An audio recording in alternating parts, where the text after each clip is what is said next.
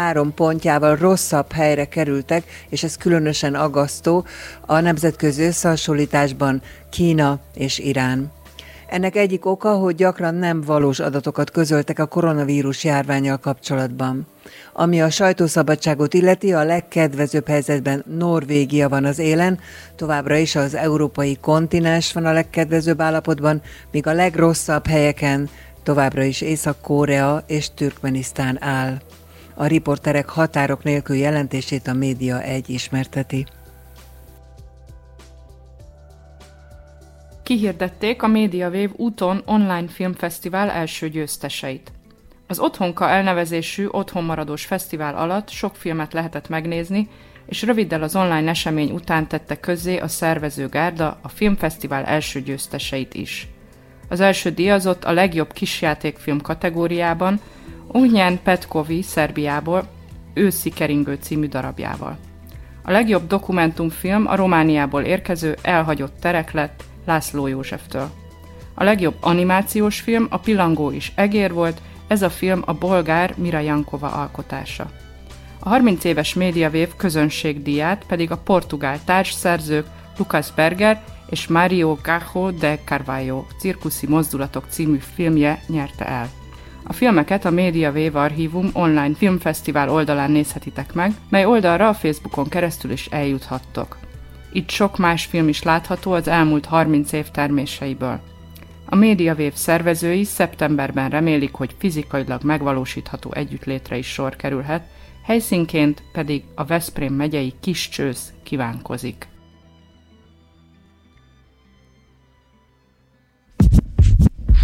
Ezek voltak a hírek.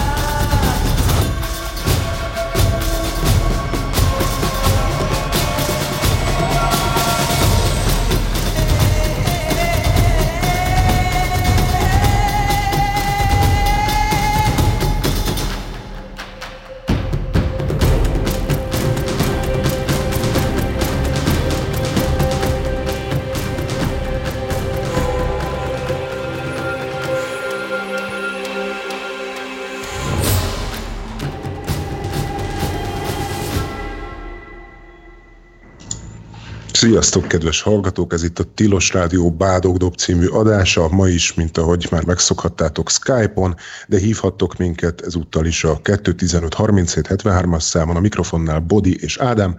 Mai vendégünk pedig az átlátszótól Horngabi, Katus Eszter és Zsilák Szilvia. Sziasztok, köszi, hogy itt vagytok. Sziasztok! Sziasztok! Sziasztok! Sziasztok. És hát vannak is témáink már a Dögivel. Az első az Mészáros Lőrinc Bicskei rezidenciája, amiről, amiről Gabi te írtál, illetve színesíti is a cikket egy nagyon szép drónfelvétel. Erről majd mesélj hogy, hogy ez hogy készült, és hogy, hogy tudtatok oda így berepülni. De először is azt áruld el kérlek nekünk és a kedves hallgatóknak, hogy pontosan miről van szó, mi ez a rezidencia, amit most Mészáros Lőrinc tulajdonában megtaláltatok. Bicskére.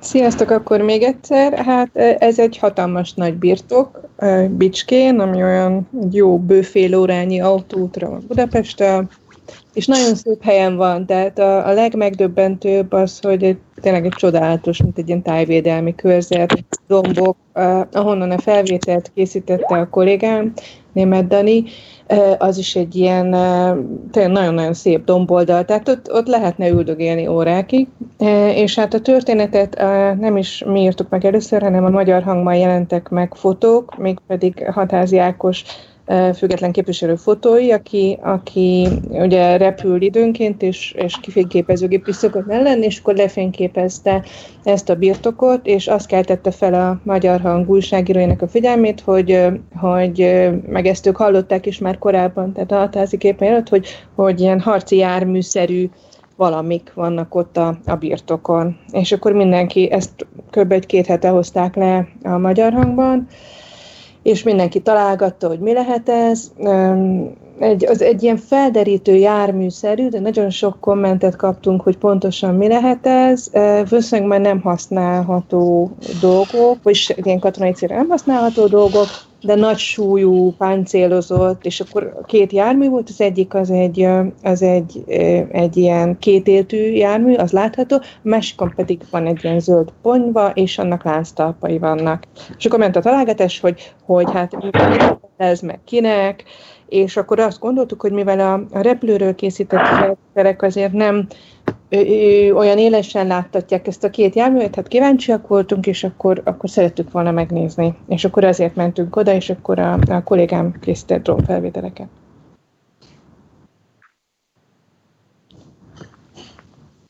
Hello? Itt vagyunk, itt vagyunk, és valószínű az kiderült, hogy miért kellenek ezek a járművek, vagy ilyen skanzenszerűen vannak ott eltéve, mert mondjuk számos ilyen skanzen van Magyarországon, én legalább hármat ismerek, vagy mi, mi lehetett ennek a célja? Tényleg, tényleg vannak ilyen skanzenek. Hát a legtöbben, több, több mindenkivel beszéltem, akik gyűjtők, vagy pedig árusítanak ilyeneket, és hát kicsit nevetgéltek is azon, hogy, hogy ugye a sajtóban lehetett mindenfélét hallani, hogy védelemre szolgál egy ilyen eszköz. Nem, nem, hát valószínű, hogy ilyen gyűjtő szenvedély, meg hát ott van ez a nagy tó. Én gondolom, hogy, hogy ilyen nagyfiús szórakozásra szolgál ez. Mert hogy azt, azt mondta az egyik, akit megkérdeztem, az egyik forrás, hogy, hogy olyasmi, olyasmi, mint egy quad, csak, csak nagyon erős, tehát tényleg mindenféle terepen tud menni, és akkor van, akinek ez örömet okoz, hogy, hogy, hogy, hogy így utazgathat benne, erre gondoltunk, de nagyon kihalt volt az egész, tehát az furcsa volt, hogy míg a, a korábban, ha valaki oda ment fotózni, ott, ott biztonsági őr volt, meg azt hiszem a magyar hangcikkében is volt, mi a, semmilyen mozgást nem láttunk, egészen csöndes volt az egész, úgyhogy szerintem ritkán, ritkán hát ez még a kiárási korlátozás alatt volt valószínűleg. Hát igen, de oda meg pont lehetne menni, tehát ott meg nincs, nem tudom, igen. Uh-huh se volt. De én egy nappal korábban kimentem, és akkor még egyszer, tehát múlt hétfőn volt, és én előtte azért megnéztem a terepet, és akkor láttam, lehet, hogy Mészáros Lőrinc volt, lehet, hogy nem, sajnos ahhoz messze voltam, egy, egy másik úton, egy nagyobb jeep, meg két autó ment után, szóval lehet, hogy ha az egy hétvégén nap volt, amikor én mentem, tehát lehet, hogy akkor nagyobb volt a, a forgalom, de hát hétközben meg nagyon elfoglalt, hogy, hogy termeljen még több pénzt magának, gondolom. Ugye ez az ingatlan, ez 2014 óta Mészáros úr ö, ö, tulajdonában van. Azt lehet tudni, hogy erre miért pont most bukkant rá a magyar hang? Szerintem annyi volt csak, hogy a magyar hangnak egy forrása szólt, hogy nézzétek már, mi van ott a a Mészáros Lőrinc birtokám, hogy valami furcsa van ott, és akkor, akkor ők utána mentek. Szóval, hogy valószínűleg nem vették észre eddig. Az egyik gyűjtő, akivel beszéltem, azt mondta, hogy, hogy mintha felismerte volna a nem letakart járművet, mert hogy szerinte itt Budapest környékén mondta a várost is, azt nem akarom mondani, hogy a települést, hogy ott árulták ezt a közelmúltig, úgyhogy lehet, hogy nem olyan régen, azt nem derült ki. Tehát több nem derült ki. Én kérdeztem a jegyzőt Bicskén, hogy, hogy van-e valami, milyen regisztrációja ezeknek az eszközöknek, de igazából nincsen, nincsen, náluk nincs, tehát nincs ilyen, hogy bejelentés kötelezett lenne egy ilyen jármű. De akkor mi a hír akkor? Most bocsánat, Szerint... azon kívül, hogy Mészáros Lőrinc. Szerintem az volt a hír, de hát lehet, hogy másnak más volt a hír, hogy amikor, ha emlékeztek rá, egy másik birtokon, ami nem is Mészáros Lőrincé, hanem a miniszterelnök édesapjája Orbán Győzővé, a 60... A helyet. Igen, és akkor ott sokan elkezdtek ilyesmi gondolkodni, ahol még garázs is épül, vagy valami felszín alatti, az engedély az még garázsra szól, és hogy szerintem sokan arra gondoltak, hogy hát ugye előfordult a történelemben, hogy egy-egy ország vezetője biztos helyet készített magának mondjuk föld alatti helyet. És én azt gondolom, hogy az, arra kaphatták fel sokan a fejüket. Tehát én szerintem senki nem gondolta, hogy bárkit is meg akarna támadni bármilyen eszközzel, ugye ezekkel nem is lehet. Valószínűleg ilyen talán... Hát kergetni lehet. Kergetni hát, lehet. kergetni lehet. Meg az nem megy az olyan gyorsan. Az. De hogy de. Igen? Megy. Azt mondtam, Lehet, tudod, milyen gyorsan mennek ezek a izéket a BMP, amikor én katona voltam, az, a, az láztapas változata volt ezeknek a harcjárműveknek. Hát. Ilyen, az 70-80-nal tudott menni telepen. Hát. Aha. Úgyhogy ezek nagyon tudnak, Ez... és úgy tudott farolni, úgyhogy ezek nagyon mennek. Úgy nem... Mi, migráns kergetőket beszereztek akkor azok szerint. Igen, hát, szóval nem tudni, és ugye sokan úgy gondolták, hogy hát ha esetleg ez a jele annak, hogy mondjuk, mondjuk megijedtek, vagy félnek, de hát nem gondolnám, hogy ilyesmiről van szó.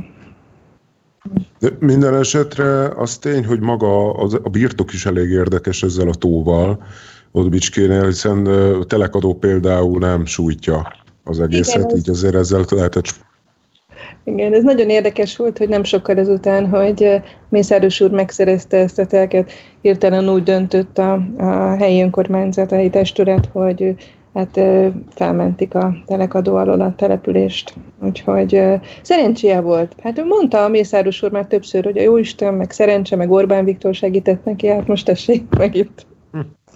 Megéri jóban lenni a megfelelő mhm. emberek. Igen. Igen. Igen. Jó, várható egyébként ezzel kapcsolatban bármi, hogy kiderül szerintetek, vagy, vagy meg fogjátok-e nézni később, hogy még mindig ott parkolnak-e ezek a harci járművek, mi lesz ezután? Én, én szeretnék kipróbálni így ilyet, és hogy akikkel beszéltem, én most ugye a karantén miatt nem nagyon lehetett mászkálni, én szívesen megnéznék egy ilyet, hogy, hogy tényleg, hogy lehet vele menni, meg meg milyen. De hát Becsöngetsz?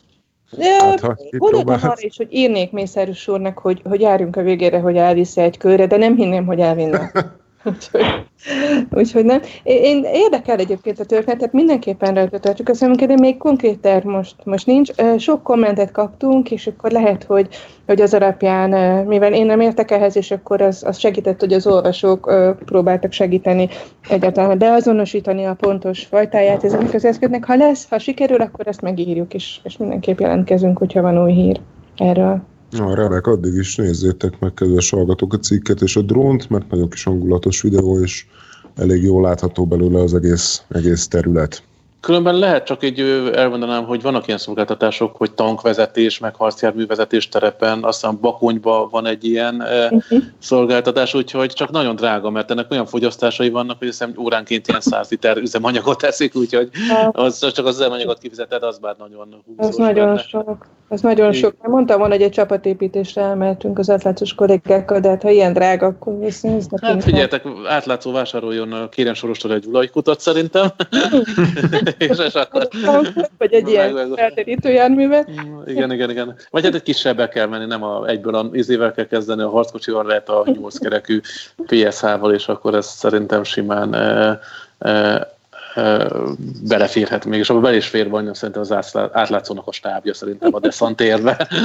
A BNP-ben biztos, hogy belefér, mert ott 12 személyes hátul. Nagyon nagyokat lehetett esni, mikor farolt vele a, a sofőr, arra emlékszem, vagy beverni az embernek a fejét.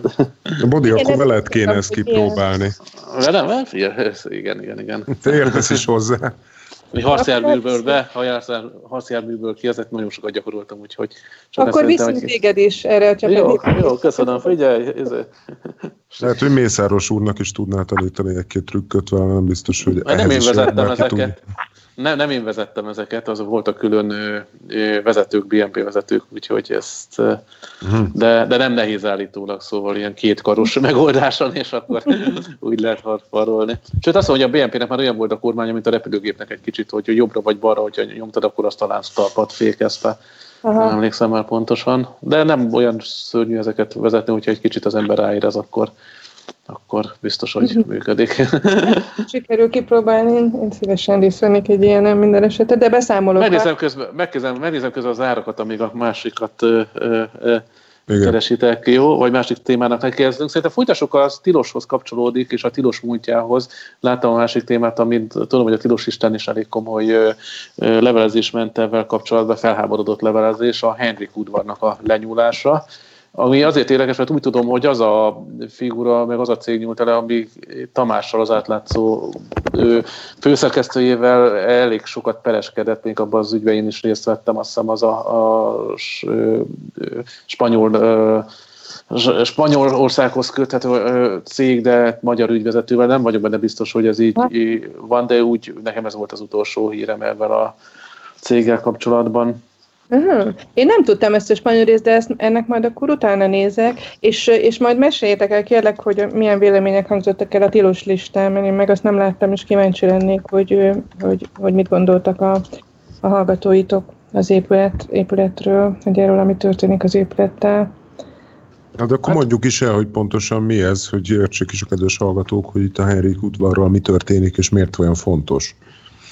Ez a Henrik udvar nevű épület, vagy vasudvarként is ismerték, egy olyan, mint egy hatalmas bérháztömb, egy udvarra, és a, az Üllői útra és a, a körútra néz ez a tömb, és, és hát kívül gyönyörű, nagyon szép, látványos műemléképület, hátul az udvari rész ott alacsonyabb, és akkor egy befektető kitalálta, hogy azt milyen jól lehetne használni, úgy, hogy beépítik a, a hátsó, úgy hívják ezt, hogy traktus vagy része egy épületnek, és, és akkor oda ilyen Airbnb-zős, meg szállodának való, meg kis lakásokat tennének. És akkor hát először, először ugye ez egy védett ház volt, és ráadásul a helyszín miatt is többszörösen védett, mint az Iparművészeti Múzeum, és mindenféle szempontból, és akkor a lakók megijedtek, hogy hogy mi lesz, hát besötétítik majd a lakásánkat és minden, és akkor, és akkor úgy tűnt, hogy ahogy teltek az évek, szépen eltűntek az akadályok a befektető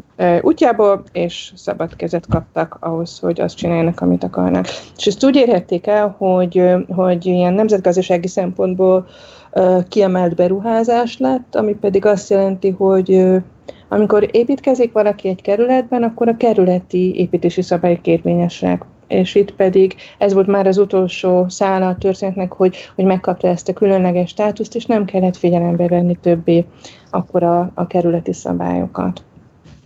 Sem az önkormányzat, sem a lakók, senki nem tud semmit tenni az ügy érdekében, hát, ezzel ellen.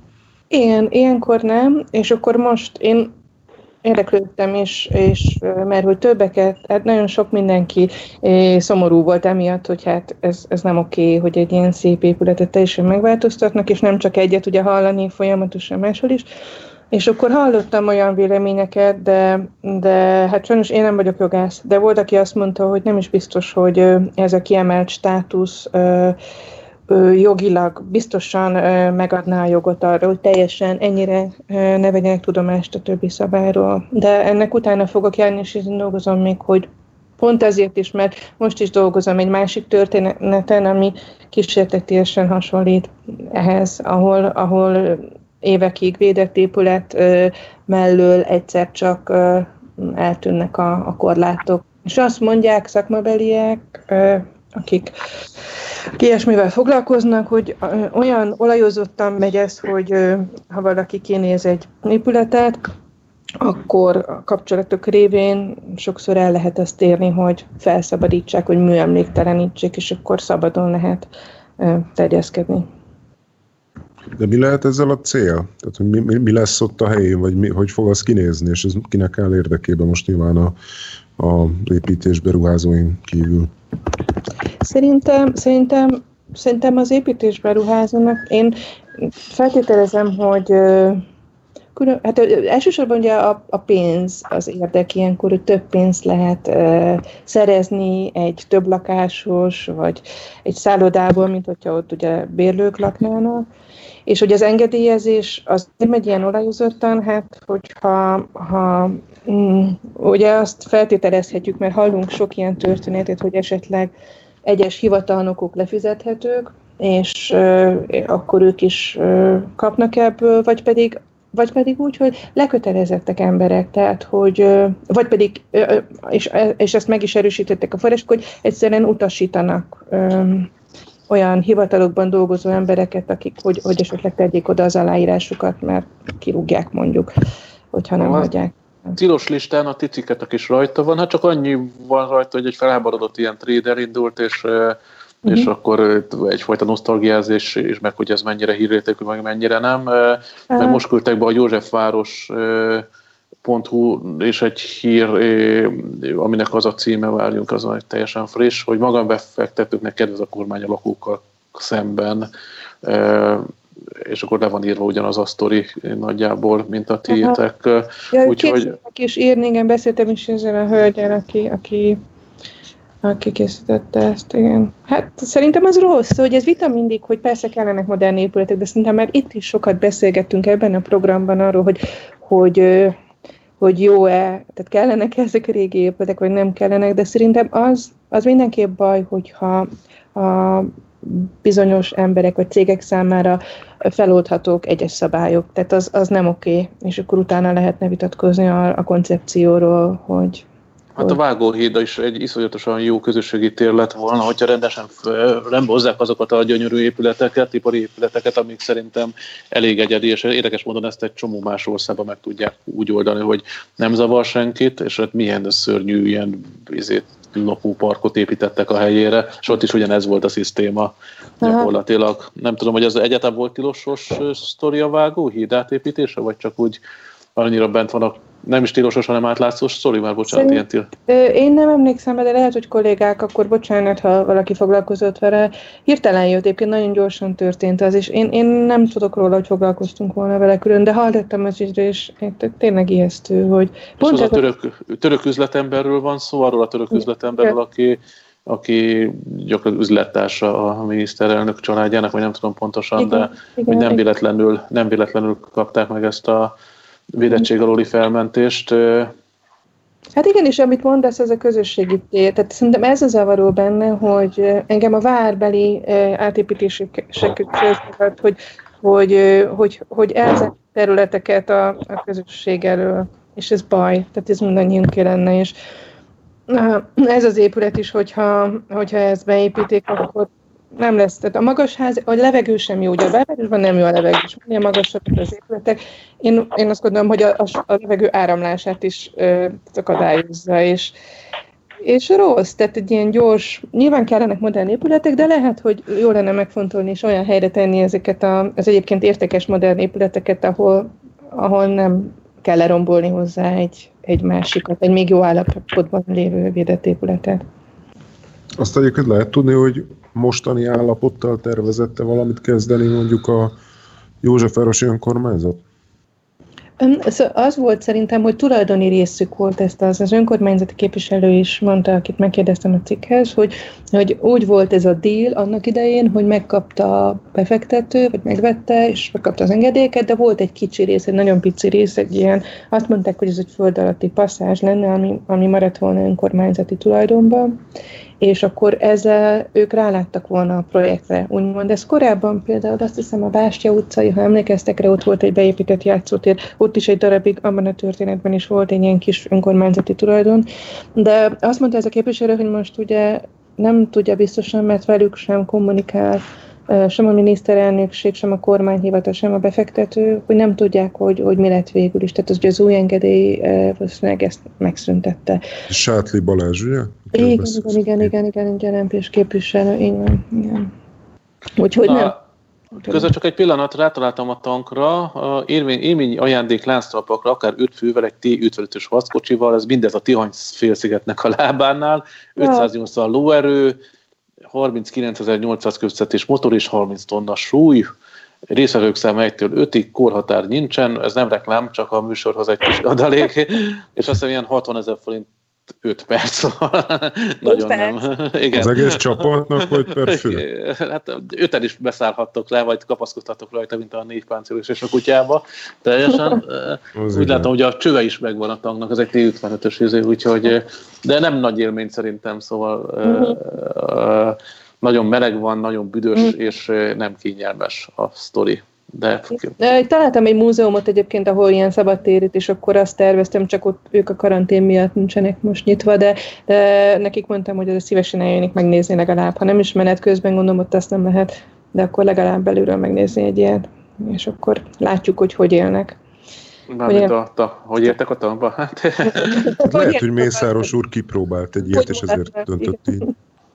Gyakorlatilag az, a, az volt nekem a szerencsém, hogy én 190 centi vagyok, úgyhogy én alkalmatlan lettem volna, nem fértem volna el benne, de olyan 170 centitől centig azért nagyon könnyen berakták az embert harckocsizónak. De nagyon szűk a hely különben. Mit akartam még nézni itt a, harckocsival kapcsolatban? A két éltűt, a másikat? A felderít? A Jeep van még itt, de van itt, szerintem lehet ezt, lehet ezt még fokoz, meg lehet itt keresgetni még, hogy máshol vannak-e. Ilyenek környezetbarát biztos ott a Balatoni Nemzeti Park, vagy nem tudom, ilyen területén egy ilyen döggel mászkálni. Ja, mert hogy van, van egy pufogója is nyilván egy ilyennek, ugye? Ennek nagyon erős, figyelj, hát az gyakorlatilag az volt a hivatása a gyalogságnak, hogyha mentünk mellettük, hogy ráléptek a gázra, akkor gyakorlatilag ilyen fekete felhőbe burkolózva kellett rohanni mellettük, és akkor cserébe meg azt csinálták, hogy ilyen éles harcászaton, hogy lehetett ilyen harckocsi kilövő gránátokat lövöldözni, de volt olyan, amit nem volt, csak ilyen fa volt a végen, avval lövöldözték, az nagyon nagyot koppant a, a harckocsin, úgyhogy ez volt a visszaadás, vagy géppuskával megsorozták hátulról, és akkor nagyon kelevetlen érzés volt bent ülni ilyenkor. Hát ezek voltak ugye adok-kapok, de hát ez ingyen volt annak idején, úgyhogy sőt, sőt, az embert vitték erős Szakkal, úgyhogy azért fura, hogy Ivaság ilyen izi sportot csinálnak, vagy ilyen izi ajándékot belőle. Luxus sport lett. Igen. Igen, visszatérhetünk különben a Heimlich udvarra, kiváló ö, ö, koncertek, nem koncertek, hanem próbatermek is voltak ott, én legalább háromról tudok, ami ott volt, és gyakorlatilag teljesen szétvették azt a közösséget, és pont itt a közösségi térről van szó, amit a, a vágóhit kapcsán is, vagy amiről beszéltünk, hogy, hogy ezeket olyan szinten szüntetik meg, meg veszik el a városba, hogy akkor egyre inkább kiszorulnak az emberek. Most már ugyanezeket ilyen műtermek, meg hasonló dolgok a Népszigeten vannak az ottani hajógyárba szorult ki egy-kettő. Kíváncsi vagyok, hogy mikor fognak arra látcsatni. Még szerencsé az, hogy ott működő hajó javító üzem van, és akkor ezért mm. így nem mernek még hozzányúlni az egyik részéhez. Hát meg ez a szomorú, Mm. Igen, mondd csak. Nem, nem, semmi, mondd csak nyugodtan semmi. Hát ugye ez a szomorú, hogyha te vagy én vagy a kedves hallgató egy műemlékvédelem alatt álló épületben megpróbál kicserélni egy ablakot, akkor elég durván megbírságolják érte. Uh-huh. Míg hogyha így egy kicsi felülről odapottyantott engedéllyel ezt megoldható, akkor semmi probléma nincs a dologgal. Hát igen. Igen. Pont, mint ahogy most ez egy más téma kicsit, de hogy ugye itt a karantén szabályok megsértése kapcsán merült fel, hogy bizony nem. Tehát így a, a médiában megjelent felvételek alapján nem feltétlenül tartották be sokan, akár a kormányzatból sem, azokat az elvárásokat, amit másoknak meg kellett, és én tudok olyan szegény családról, nagyon szegény családról, akik koszorú készítésből élnek, és az erdőből gyűjtöttek mindenféle cuccot a koszorúhoz, és nem tudták hazavinni kézzel, tehát így a kezükben, és egy ismerős autóval pár száz méteren vitte őket, és 30 ezer forintos szabálysértési bírságot kaptak, amit persze nem tudnak kifizetni. Szóval, hogy úgy, ahogy így ezeknél, amit mondasz, hogy az ablakcserénél van, akit megbüntetnek, van, akit meg, van, akit meg sokkal többért nem, mint például a Mahatháznál, amit ugye Tibor István cége alakít át, és nem alakít át, hanem, hanem rombol le a külső falain kívül teljesen. A Martház az melyik? Ami a ő, belvárosban van ott a ő, Lánchíd környéki, majdnem a Roosevelt térnél, nem? Tudod, a Vigadó mellett pont. Vigadó, igen, igen, igen, igen, igen, igen, igen. És akkor az volt a, a hajózási vállalatnak a székháza régen, és és, és hát azt teljesen szétszerték, de és akkor ott is ugye ez van, amit, amit mondtál Ádám, hogy más személyre szabott szabályok, hogy van, akinek lehet ezt, valakinek lehet. Hát, hogy ahhoz az épülethez külön rendeletet hoztak, hogy, hogy megengedjék azt, hogy csak a külső falak. Ez azt beszéltük már szerintem korábban a műsorban, a faszád, faszádnak hívják, amikor csak a külső fal marad meg, és, és mindenféle rá. Tehát kibelezik teljesen, én ott többször fotóztam is, és nagyon szomorú, hogy nincs. A fotóról jut eszembe, hogy egy pillanatra kapcsoljuk be a kamerát, hogy valaki csinálja már egy fotót, egy stábfotót a, a, a De közben folytathatjuk a műsort. Ugye mi az a hang így a háttérben? Most lesz jó. Ezzel kapcsolatban, a Hemlik udvarra kapcsolatban azon kívül, hogy az engedélyt az gyorsan megadták, ezt ezen kívül más ilyen visszaélésszerű motivuma van a történetnek, vagy csak az, hogy most sajnáljuk a Hemlik udvart? Hát az a visszaélésszerű, hogy, hogy az én forrásaim azt mondják, hogy nem csak ennek az épület kapcsán, hanem olyannyira befektetői érdek érvényesül, hogy tulajdonképpen majdnem, hogy meg van fogalmazva egy-egy határozat, amit szeretnének, hogy, hogy kiadjon egy hatóság, és, és olyan szinten beavatkoznak, beavatkozik a befektető érdek nagyon sok esetben a, a szabályok manipulálásába. Úgyhogy ez. Közben megcsináltam a fotót, vagyis próbálom. Nem tudom, hogy ki csinált még. Csinált valaki még? Nem, de nem látom most valahogy a közös képünket, de én béna vagyok ebben. Ádám, próbálsz egyet csinálni? Te? Most Jó, aha. A, látok egyet, jó, hogy, hogy Ádám csinálsz egyet, akkor küld már majd el. Elnézést így a hallgatóktól, csak ezt kérik mindig a stáblistára. És akkor uh, átérhetünk a harmadik témára most, vagy még ebből tudunk valamit kihozni a Henrik udvarból? Hát, szerintem egyelőre ezzel nincs semmi. Hát az, majd, majd folytatjuk ezt is, hogyha ha kiderül, hogy kiderül, hogy valakit kirúgtak egy vezetőt a műemlékvédelemből azért, mert mert ilyen, rossz, ilyen rosszul döntött. De hát ez nem fog persze megtörténni. Nem. Hát szerintem ilyet biztos, hogy nem történik. Egyetem, van még műemlékvédelem különben? Tessék? Van még nincs, műemlékvédelem? Nincs külön, valami, valami Henrik központ volt, vagy nem tudom, vagy nem, vagy nem, nem, nem, nem tudom, milyen...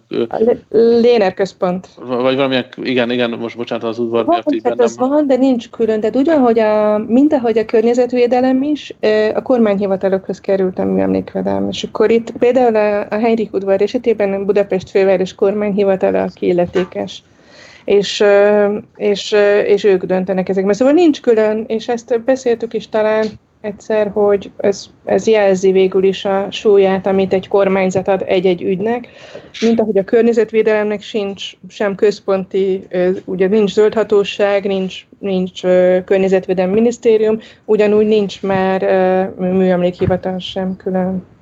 Tehát úgy kell kibogarászni ki a felelős egy-egy megyében, egy-egy területért, és nagyon sokszor ö, nem szakértőket bíznak meg. Tehát ez is egy problémája, hogy azok az emberek, akik igazán értenének hozzá, ö, vagy elmennek, vagy elküldik őket, mert ők mondjuk a sarkukra állnának, vagy nem engednének ö, egy olyan épületet műemlékteleníteni, amit értékesnek tartanak, és akkor sokszor olyan embereknek kell pecsételniük, vagy aláírniuk, akik esetleg nem értenek hozzá annyira. Igen, hát ez gyakorlatilag az is egyfajta ilyen korlát vagy féke volt a hatalomnak szerintem, és nyilván itt mm. ezt a szakértői részt ezt mindenképpen ki kellett iktatni.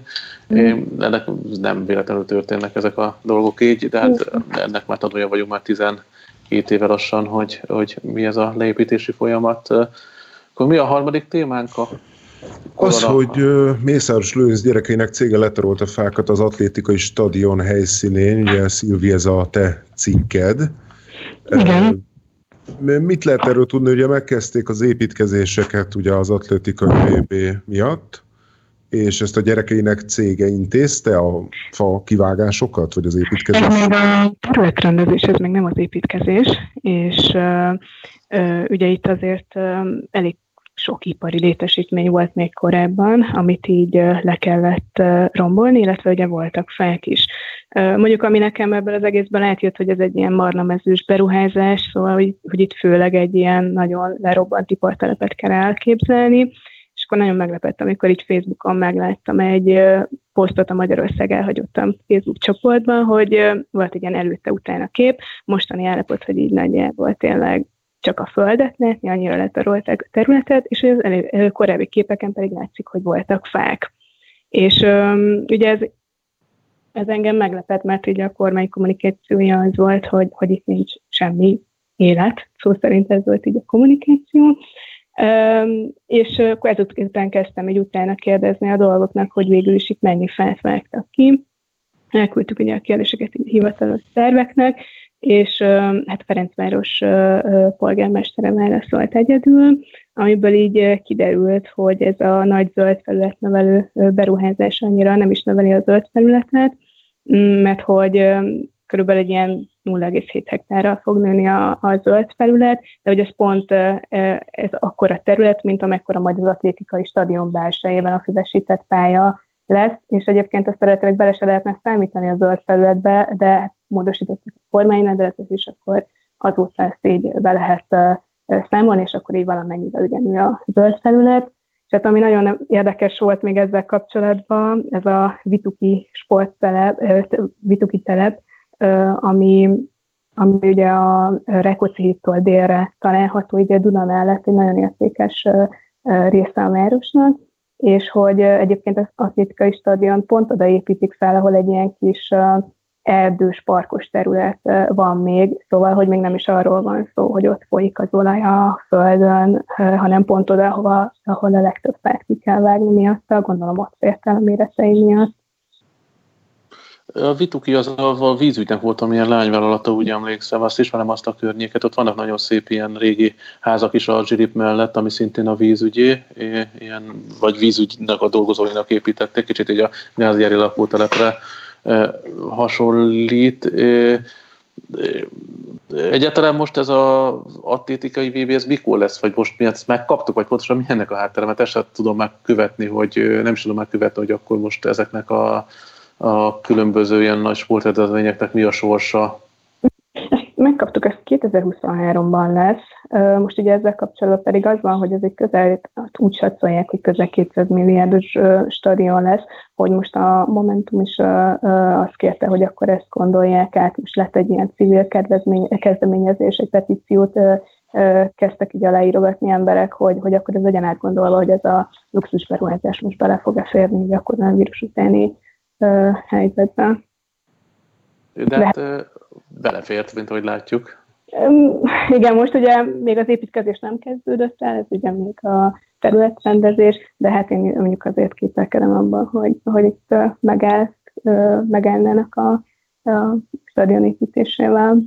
Valószínűleg nincs olyan vírus, ami a sportberuházást veszélyeztetni fogja, bármiről is legyen szó. Egyébként maga a terület, illetve az ott lévő fák ugye olyan helyen tartózkodtak, vagy olyan helyen voltak ezen a részen, ahol mondjuk itt a kép alapján nehezen lehet bárhova elhelyezni egy stadiont anélkül, ne, vág, ne kéne fát kivágni. Tehát, hogy mondjuk mm. ebből a szempontból ez, ez, ez azért várható volt, nem? Igen, csak annyira nem kommunikálták egyébként ezzel a területtel kapcsolatban, hogy itt azért vannak fák. Hogy itt készült például a, a Magyar Atlétikai Szövetség által egy videó, és ott egy ilyen, tényleg egy egy olyan területet mutattak be, hogy folyik az olaj a Dunába körülbelül, ott vannak a szeméttele, ott a szeméttele, nagyon rossz állapotban vannak az épületek, a talaj szennyezett, ami teljesen igaz egy bizonyos része, de azt nem kommunikálták, hogy van egy rész, ahol meg tényleg teli van élettel, ott vannak idén erdősített terület, ezért volt szerintem nekem meglepetés ez az egész. És ki hozta a sztorit, vagy te vetted észre, vagy, vagy valaki oda szólt, hogy mi történik? Ez a mert ez... Ez a kép, ez a, egy Facebook csoportból van a, a Magyarország elhagyottan című Facebook csoportból. Ott egy ilyen felülről készítettek egy fotót a területről előtte, utána, és akkor egy, ez indított el engem. És mentél, oda igen? mentél, és csináltatok képeket is? Gondolkoztunk, hogy elmegyünk drónozni, de úgy volt, hogy ez a fotó ez már eleve annyira jól mutatott, hogy ott volt ez az előtte kép, hogy ezt nehéz lett volna felülmúlni. Most akik csinálták ezt a petíciót, ők elmentek drónozni, és ők most készítettek új drónfelvételeket. Én elmentem a helyszínre, és azt hittem, hogy majd én ott benézegetek, hogy majd akkor itt mi történik. A valóság az, hogy, hogy, hogy teljesen letakarták az egészet, volt egy domba, hova még esetleg fel lehetett volna mászni, de pont felraktak szintén kordonokat, vagy ez ilyen onnan megközelíthetetlen volt és akkor átmentem a kopaszi gátra, onnan látszódik, valami onnan készítettem pár fotót, de azért onnan az messze van. Annyi látszódott, hogy, a, hogy ott tényleg kivágtak fákat, és ahol mondjuk fák voltak, ott ilyen hatalmas törmelékopacok állnak. De még az az épület ott áll, az, az ami lesz, azt is lepontják? A 15, ugye még 15-es épület, Igen. le fogják bontani, mert nem tudom, szerkezetileg meg nem alkalmas a működésre, vagy valami ilyesmi. Egyébként volt olyan a terve, hogy abban hotel lesz, most akkor ez a legfrissebb, hogy lebontják, Egyébként a nemrég drágult is így a bontási költség a, a területtel kapcsolatban, lehet, hogy egyébként ez pont ez, a, ez az épület, amit indítólag csaptak hozzá még a bontáshoz. Az önkormányzati forrás szerint az építkezés előtt 4,6 hektár volt a zöld terület nagyság, utána pedig 5,3 hektár lesz. Tehát akkor uh-huh. az, az 5%-kal több, az, az, az jó, nem? Igen, én csak erre mondtam azt, hogy ez a, ez a 0,7 hektár, ez pont ugyanannyi, mint amennyi zöld terület az atlétikai pálya lesz, ugye a füvesített rész. Jó, hogy arra mondják azt, hogy, hogy zöld? Hát ugye az annyi, igazából, ha átszámoljuk ezeket a, a ja, számokat, ugye, akkor ez pont ugyanannyi. Uh-huh. Tehát végül is nagyjából... Igen, meg bele kell gondolni, hogy mondjuk 95 új fát fognak ültetni, de hát uh, nyilván ez majd idő, mire uh, akkora lesz, mint a kivágott fák. Természetesen. A, és akkor Mészáros Lőrinc hogy jön a képbe, az ő gyereke? Ugye, ő, ő gyereke intézi ezt? a cége intézi ezt a, a pontás fakivágás, stb. Illetve így nagyobb kontextusban így az volt a kérdés, hogy, hogy miért kell mondjuk pont a Dunapart mellé építeni egy atlétikai stadiont, miért nem lehet ezt teljes mértékben átadni a, a lakosoknak, miért nem lehet úgy felújítani ezt a részt, hogy, hogy megmaradjanak a fák, miért kell ehhez stadion igazából. De hát ennek így utána volt egy indexes, vagy korábban volt még egy indexes interjú a, Ferenc, a Baranyi, Baranyi Krisztinával, és akkor őt elmondta, hogy az önkormányzatot nem volt pénze, hogy ezt a területet rehabilitálják, vagy ez egy ilyen szükséges megállapodás, hogy akkor felépül a stadion is, meg lesz akkor egy ilyen közösségi park is. És akkor már éjszakon is van a Duna Arena, délen lesz az atlétikai stadion, és akkor így szépen be van zárva két, két nagy stadion közé Pest. Igen. Hát meg ide épül a, a kézilabdacsarnok a népliget mellett. Igen, tényleg még az is. Igen, Most igen, igen. Fogunk posztolni drónfelvételeket, az is nagyon látványos mert. A jó pár gyűléseket lehet majd csinálni utána benne, mint a... Az biztos. Átköltözek majd a Bálnából. Igen. Egyébként az ilyen drónozások azok most mennyire engedélyezettek? Mert pár évvel ezelőtt még a 444 videósait kapcsolták le azért, mert a Felcsúti stadionnál drónoztak ott ugye ott a kis Orbán ház mellett, tehát hogy elvileg nem tudom, ez bejelentés köteles, és akkor ilyenkor ezt bejelentitek, vagy csak kimentek, és akkor ott fönt repkedtek, vagy hogy néz ez ki? Gabi, ha én jól tudom, ezt egy külső cég csinálja nekünk. Egy, egy, egy fotós, hát a, nekünk a német Dani és a Pápai Gergely szokott dolgozni, és azt hiszem, hogy nem kell bejelenteni, de most lehet, hogy kikapok majd. Én egy ideje próbálom a Danit rávenni, hogy egyszer jöjjön el a tilosos műsorba, mert hogy szerintem egy csomó érdekeset tudna mondani erről. Azt hiszem, hogy egyébként a szabályozás úgy szól, hogy 30 méterig magasságig szabad szabad menni, de pont most a hétvégén mondta, hogy valami másról, erről a másik épületről, amit említettem, szeretett volna készíteni felvételt, és az egy védett objektumhoz közel volt, és akkor ez így a, a, az applikáció, amit használ a hely meghatározáshoz a drón a telefonnal, az, az tudja, hogy hova nem szabad. Tehát vannak ilyen no-fly zónák, uh-huh. és mhm. hogy akkor ö, azt mondta a kollégám, hogy, hogy akkor olyan, mintha egy láthatatlan falba ütközön, nem tud. Nem tud. Igen, nem tud tovább menni, igen, uh-huh. igen. Igen. De akkor ezek szerint nem volt olyan, hogy lemeszelés, vagy bírság, vagy bármilyen hatósági zaklatás a drón, drónozás miatt? Ne, augusztus óta voltam, tavaly augusztus óta, tehát ez kevesebb, mint egy éve több alkalommal, akkor, akkor nem volt egyszer sem. Volt olyan hely, ahol siettünk. De, de, de nem, nem volt semmi, nem zavartak bennünket még. Lehet, mondjuk utána lehet ezzel lebukni igazából, nem is a készítés közben, hanem akkor, hogyha az ember engedély nélkül vetíti le a... Igen, igen, de most majd még egyszer fogom mondani a, a, a kollégának, hogy, hogy jöjjön el, és akkor, akkor jól megkérdezhetitek ezeket tőle. Szerintem érdekes lenne egyébként. Hát igen, mert nem, nem az tippeket adjak itt a hatóságnak, de hát ha már van illetéktelen hangjelzés, vagy indokolatlan hangjelzés használat, akkor indokolatlan légtér használat is lehet. Tehát ez ugyanúgy lehet egy ilyen, ilyen BTK kategória, nem tudom de, de minden esetre tök jó, hogyha, hogyha nincs ezzel kapcsolatban semmiféle inzultusra precedens. Uh-huh. Igen, nekünk ez jó, jó, hogy még nem volt, igen, mert hogy hát drága mulatság lenne, ha elveszteni egy ilyet. Abszolút. Egy drónt, hogyha elkopozzák, az a legrosszabb. Uh-huh. igen. Igen, igen. Hát azt hiszem, az történt a nénénél, de nem tudom. Igen, ezt... igen, igen. Azt visszakapták utána, jól tudom. Vissza, ugye? Uh-huh. Propeller nélkül, nem?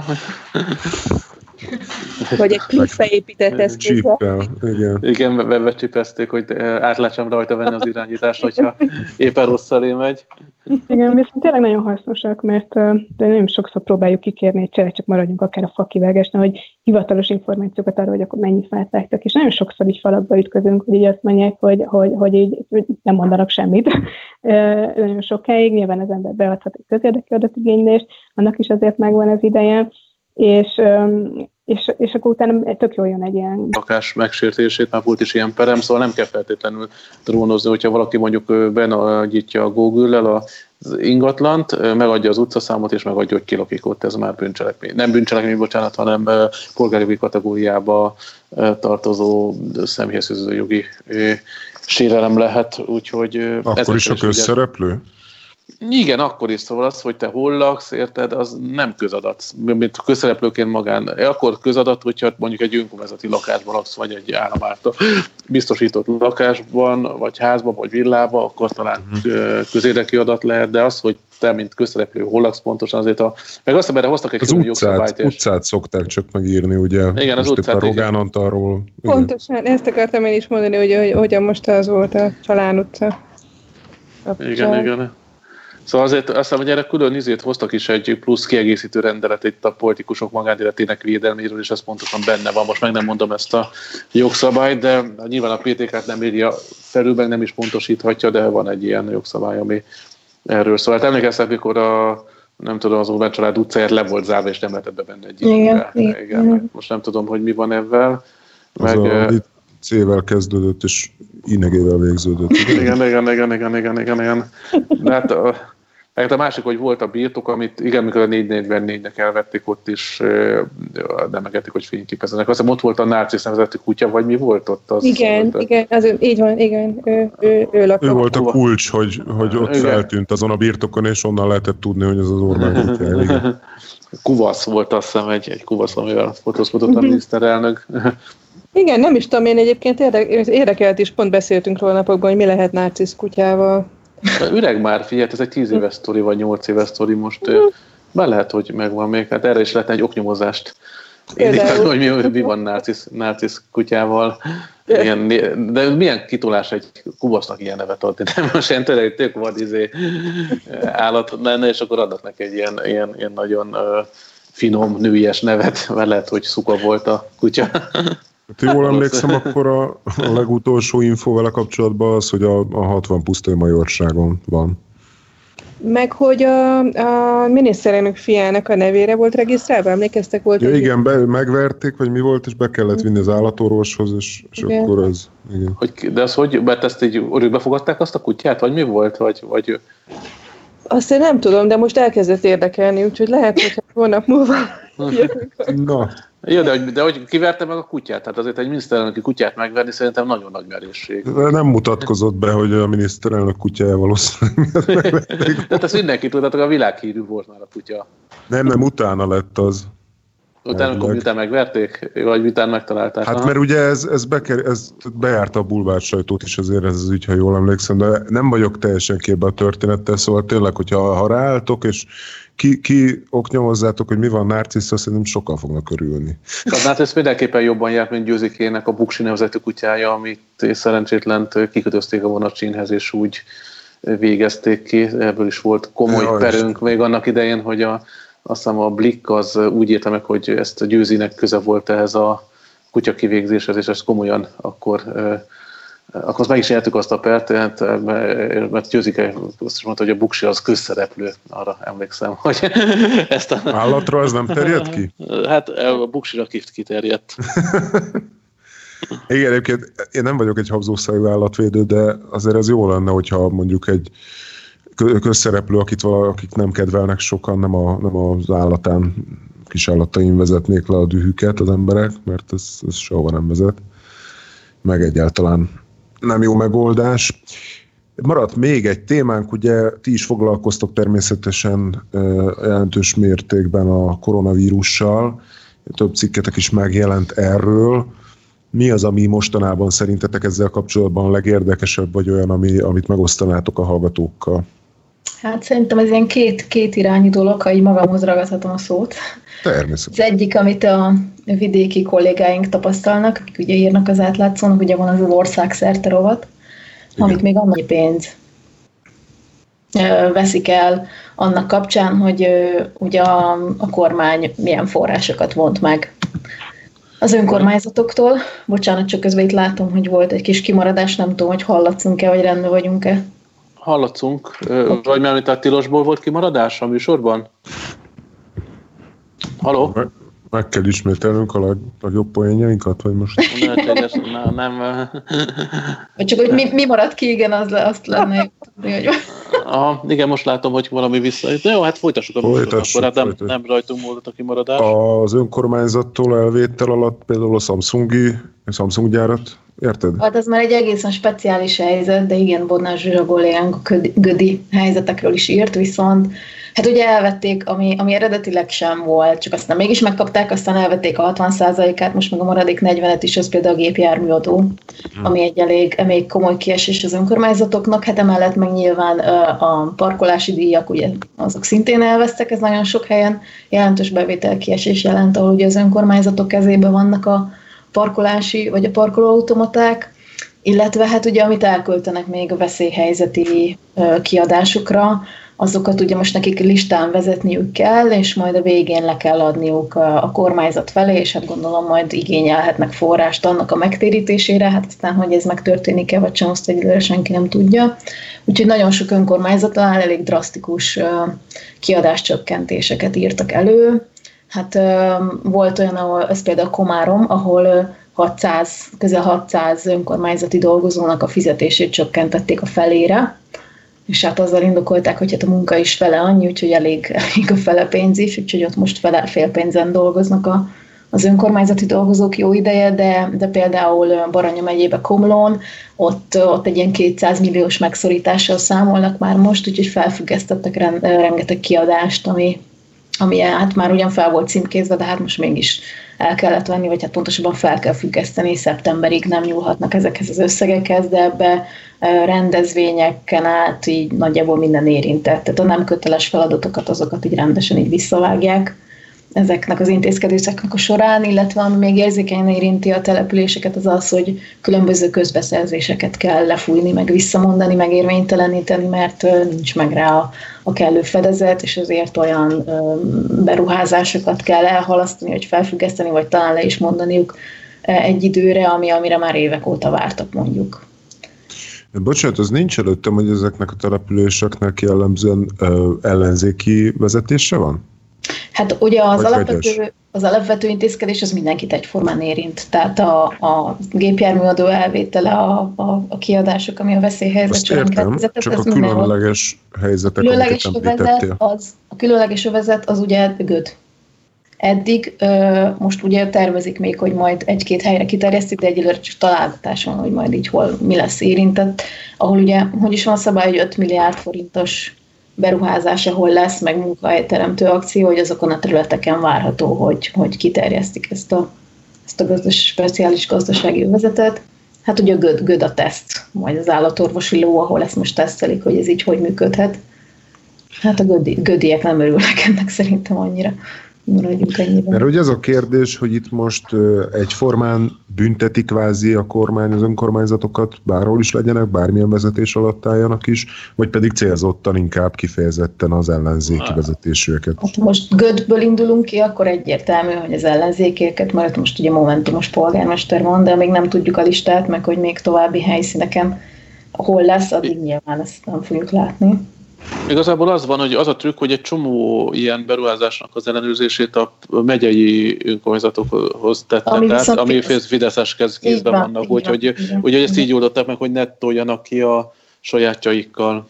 Uh-huh. Jó, járási. Éppen, tulajdonképpen náluk marad a, az irányítás azzal, hogy az önkormányzatok fölé ugye ott van a, a, a kormány, megyei kormányhivatal, ami ugye átveszi a fölött, vagy a megyei önkormányzat, bocsánat, ami átveszi az irányítást, és az, ha mondjuk most én például Baranyai vagyok, ott kiindulunk Pécsből, ami ugye ellenzéki lett, és hogyha most ott, ott is ezt bevezetik, a, a kormányzat viszont, vagy a, a megyei önkormányzat az viszont Fideszes, tehát hogy akkor ők döntenek innentől kezdve továbbiakban arról, hogy mi fog történni mint ahogy Göd esetében is. Ja, mert a megyei önkormányzat összetétele az, az Fideszes lett, vagy a vezetése? Igen. Uh-huh. Az Göd esetében is az, meg mondjuk Pécs esetében is az. Tehát ez olyan, mintha felülírnák gyakorlatilag az önkormányzati választás eredményét. Így van, átnyúlnak a fejükről. Hmm. Igen, igen, igen. Nehéz mögött nem szándékosságot érzékelni, tehát hogy és ráadásul ugye Göd esetében nagyon sokáig erről több cikkünk is született, hogy tiltakoztak, tehát hogy a lakosság az nem akarja ezt a gyárbővítést, rengeteg panaszuk volt, aztán most úgy, úgy intézték el a fejük fölött ezt az egészet, hogy akkor mégse kellett megtartani a lakossági gyűlést, jó, akkor majd meg lesz, de addigra már meghoztuk a döntést, kiadtuk az engedélyt pedig még nem lehetett volna, tehát hogy így sokkal felgyorsították a folyamatot, és nagyjából a lakosság véleményére magas volt tesznek, úgy tűnik. Hmm. És egyébként maga a koronavírus elleni védekezés az bármilyen szempontból nehezi, nehezedett ezáltal, ami nem, most nem a Gödi esetre gondolok, hanem hogy az egész kormányzat által bevonódásra az önkormányzatok döntéseibe. Hát azzal, hogy elvettek forrásokat, nyilván nehezebb lett, mert ugye most újra kell tervezni az egész költségvetést egyrészt emiatt, másrészt ugye majd, hát az majd az év második felébe fog kiderülni, hogy például az iparüzési adó és társi ügye leálltak a cégek, hogy ezek majd hogy fognak jelentkezni a költségvetésbe, tehát ugye mindent újra kell tervezniük. És hát ami megkiadások keletkeztek, például ahol ellátták az egész települést maszkkal, fertőtlenítették ugye az intézményeket, plusz embereket vettek föl, hogy el tudják látni mondjuk az időseket, tehát hogy egy csomó olyan plusz feladat keletkezhetett. Leginkább egyébként szerintem ez az egyik, ami megterheli az önkormányzatokat, tehát hogy nekik kellett ellátni nagyon sok olyan plusz embert, aki eddig mondjuk nem volt benne az ellátórendszerbe, illetve akik ben voltak, azokat is sokkal többször kellett felkeresni most ezáltal. És hát ezek a kiadások, ezek, ezek, ezeket nem tudni, hogy majd a kormányzat állni fogja vagy sem. Tehát ez ugye még plusz kiadás azon túl, hogy a bevételeik meg jelentősen csökkennek. Igazából ez a kreatív törvényalkotás, ez elég jellemző volt mindig is, mint ezt már a műsor során is elmondtuk, hogy a kormányzatra erre csak azt mondom, hogy ügyes. Csak hogyha mi lett volna, hogyha megyét is megnyerik, akkor, akkor mindent az állami hatáskörbe vonnak. Hát nagyjából az lett volna a következő vagy valami régió szintű valami felügyeleti szervet még részre létrehozhatnak esetleg. Tehát, hogy igazából bármit a törvénybe iktatnak, onnantól kezdve mindegy, mert hogy akkor megkitálnak valamit, és megoldják. Tehát, hogy és közben az, az, az inkább szerintem az, az még a bosszantó sokak számára, hogy miközben az önkormányzatokat megsorcolják, meg még pluszban még járuljanak hozzá ugye a védekezésre, stb. Mellette meg olyan dolgokra megy el a pénz, ami meg így, mintha nem tartozna ez hozzá. Tehát, hogy az állami szervek olyan, olyan összegeket költenek továbbra is, most ha abból indulunk ki, amiről mi is írtunk, és ott az nagy felháborodás keltett, hogy mondjuk az MTV-nál sminkre meg fodrászra egy évben megint elmegy 350 millió és hogy azért, ez azért így fáj azoknak, akiknek mondjuk már x ideje nincs munkájuk, meg, meg nem lesz ez meg az, az a saját településén, mert hát ugye védekezni kell a járvány ellen, és közben más, másik kézben meg folyik ki a pénz, ezt látják, és ez nyilván, nyilván fáj, meg hát a stadionok, a sport, tehát ezekre ugyanúgy megy továbbra is a pénz, miközben egy csomó minden másra még ugye nem jut most helybe. De nagyon érdekes egyébként, hogy a Fideszes vezetésű önkormányzatok is ezt ugyanúgy elfogadják, ugyanúgy nem, nem zavarja a saját el. integritásukat. Nem fogadják el követően, többet tiltakoztak ez ellen, úgyhogy uh, itt elég nagy feszültség van a Fideszen belül is, én úgy hallottam ezek miatt, a dolgok miatt. Hmm. Úgyhogy nem, nem annyira egyértelmű. Nem, valahol nem. Tehát, hogy azért nem mindegyik Fideszes városvezető gondolja így, hogy, hogy ez probléma lenne. Most pont keresem azt a nagyon szép kifejezést, körmenden volt, hogy lett volna nekik egy ilyen két, több mint 200 millió forintos közvilágítás korszerűsítésük, aztán ez most elmarad, nem, hát nincs, nincs meg a saját forrás ehhez, közvilágítás korszerűsítésük, aztán ez most elmarad, nem, hát nincs, nincs meg a saját forrás ehhez. És akkor... A Tiborcs István abban nagyon jó volt mindig is. igen, nem tudjuk, ki nyerte volna. Ö, egyébként igen, a, a Ulite, vagy Ulite, vagy nem tudom, hogy kell kimondani, az egyik ilyen lányvállalat is érintett volt már, hogy meghívták erre a közbeszerzésre, mert hogy meghívásos közbeszerzés volt, de hát ők se nyertek most így ezáltal, mert ugye le, le kellett fújni. És hogy keresem azt nagyon szép mondatot, hogy hogy milyen szépen fogalmaznak azért. Azt mondja, hogy azzal indokolták azt a közbeszerzési eljárás visszavonását, hogy a lakosság védelme érdekében szükséges védekezéshez és a járvány miatt nehéz helyzetbe kerülő gazdaság újraindításához felelős magatartást tanúsítva körmend önkormányzatának is hozzá kell járulnia, többek között a gépjárművő részleges átengedésével egy központi pénzalapba történő befizetéssel, mely jelentős mértékben megváltoztatja ajánlatkérő 2020 évre tervezett bevételeit, tehát, hogy ebből így az jön ki, hogy ezt mi engedtük át, mármint ugye Fideszes önkormányzat, mm-hmm. és mhm. hogy mi hozzájárulunk ehhez magunktól egy ilyen felelős magatartás címszó alatt. Tehát ugye nem hiszem, hogy ott így feszültek lennének emiatt, vagy azok is akkor nem, nem igazán. Szépen fej. megfogalmazott igen, jogfosztás, igen. Igen. igen. Meg hát mondom, hogy abba bíznak ö, több településen, most így ö, nekünk még válaszolnak egyébként fideszes polgármesterek, aminek nagyon örülünk, hogy azért itt szobálnak velünk, hogy abba bíznak, hogy majd a kormány kompenzálja ezt majd a később, tehát az év második felében, vagy valamikor ezeket a pénzeket majd valahogy visszakapják, tehát ők abba bíznak.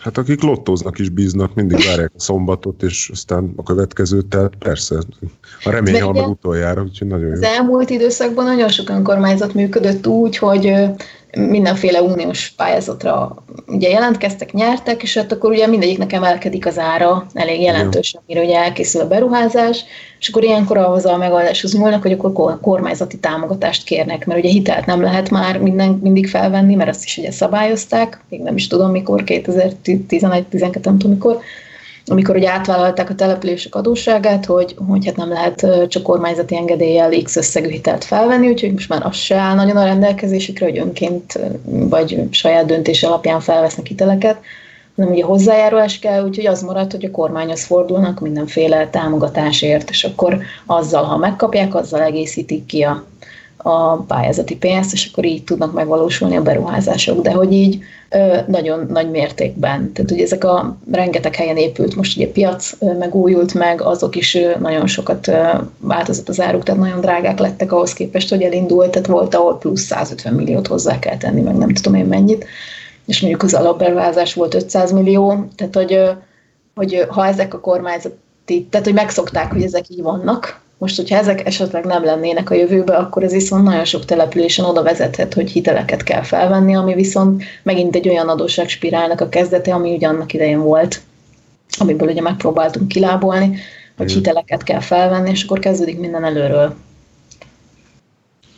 Hát és akkor meg itt van ugye maga a gazdasági válság a koronavírus miatt, ami nem, nem fogja őket jobb helyzetbe helyezni így a, a járvány végét követően sem mint amiben most vannak. Úgyhogy, hát, még nem is tudjuk, hogy ez ugye milyen összeg, hogyan érinti, meg igazából minden szektort igen. egyszerre érint, tehát hogy nem az lesz, hogy lesz majd egy húzó ágazat, ami talán kihúzza a többit, hanem hogy így mindenki, tehát hogy hogy indulnak majd újra a nagy gyárak, és akkor azoknak a beszállítói. Tehát, hogy azért itt lesznek, lesznek még problémás részek, az biztos. Hát ez így van. Minden esetre addig még biztos, hogy fogunk beszélgetni. Én a magam részéről nagyon köszönöm, hogy itt voltatok. Igen, és, köszönjük szépen. És a kedves hallgatóknak is köszönöm a figyelmet. A, a Vádogdob mai adásának vendége volt Horn Gabriela, Katus Eszter és Zsilák Szilvia. Bódit és Ádámot hallottátok, hallgassatok minket legközelebb is a Tilos Rádiót is. Sziasztok! Sziasztok! Sziasztok! Sziasztok! Sziasztok.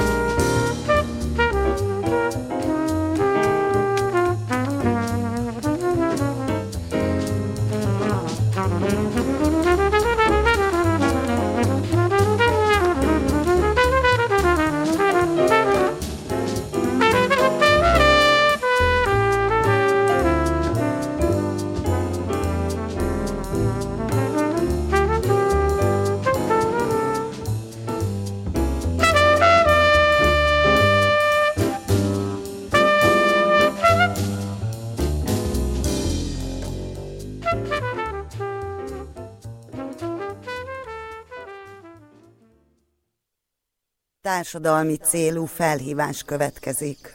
Adj, ameddig adhatod. Például a tilosnak egy százalék formájában. 18 00 24 54 kötőjel 2 kötőjel 42 Köszönjük szépen. Társadalmi célú felhívást hallottak. A Tilos Rádió hírei következnek.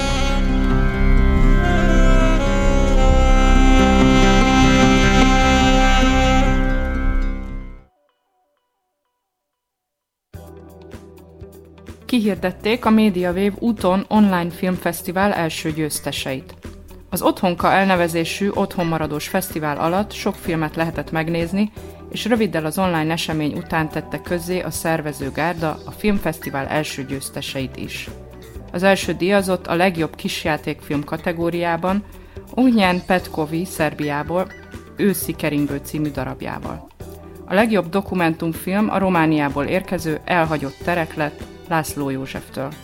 A legjobb animációs film a Pilangó is egér volt, ez a film a bolgár Mira Jankova alkotása. A 30 éves Mediavév közönségdíját pedig a portugál társszerzők Lucas Berger és Mario Gajo de Carvalho cirkuszi mozdulatok című filmje nyerte el.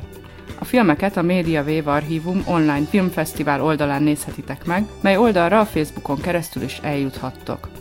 Itt sok más film is látható az elmúlt 30 év terméseiből. A MediaWave szervezői szeptemberben remélik, hogy fizikailag megvalósítható együttlétre is sor kerülhet, helyszínként pedig a Veszprém megyei Kiscsősz kívánkozik. Melissa Dell, a Harvard Egyetem közgazdász professzora kapta idén a Nobel-díj előfutárának tekintett közgazdasági díjat, a John Bates Clark emlékérmet, amelyet minden évben egy 40 év alatti tudósnak ítél oda az Amerikai Közgazdasági Társaság. A 36 éves amerikai Dell kutatásainak központi témája a hosszú távú gazdasági fejlődést meghatározó intézményi és politikai tényező. Dell egy adott országon belül vizsgálja az eltérő történelmi csapásokon átesett települések fejlődését.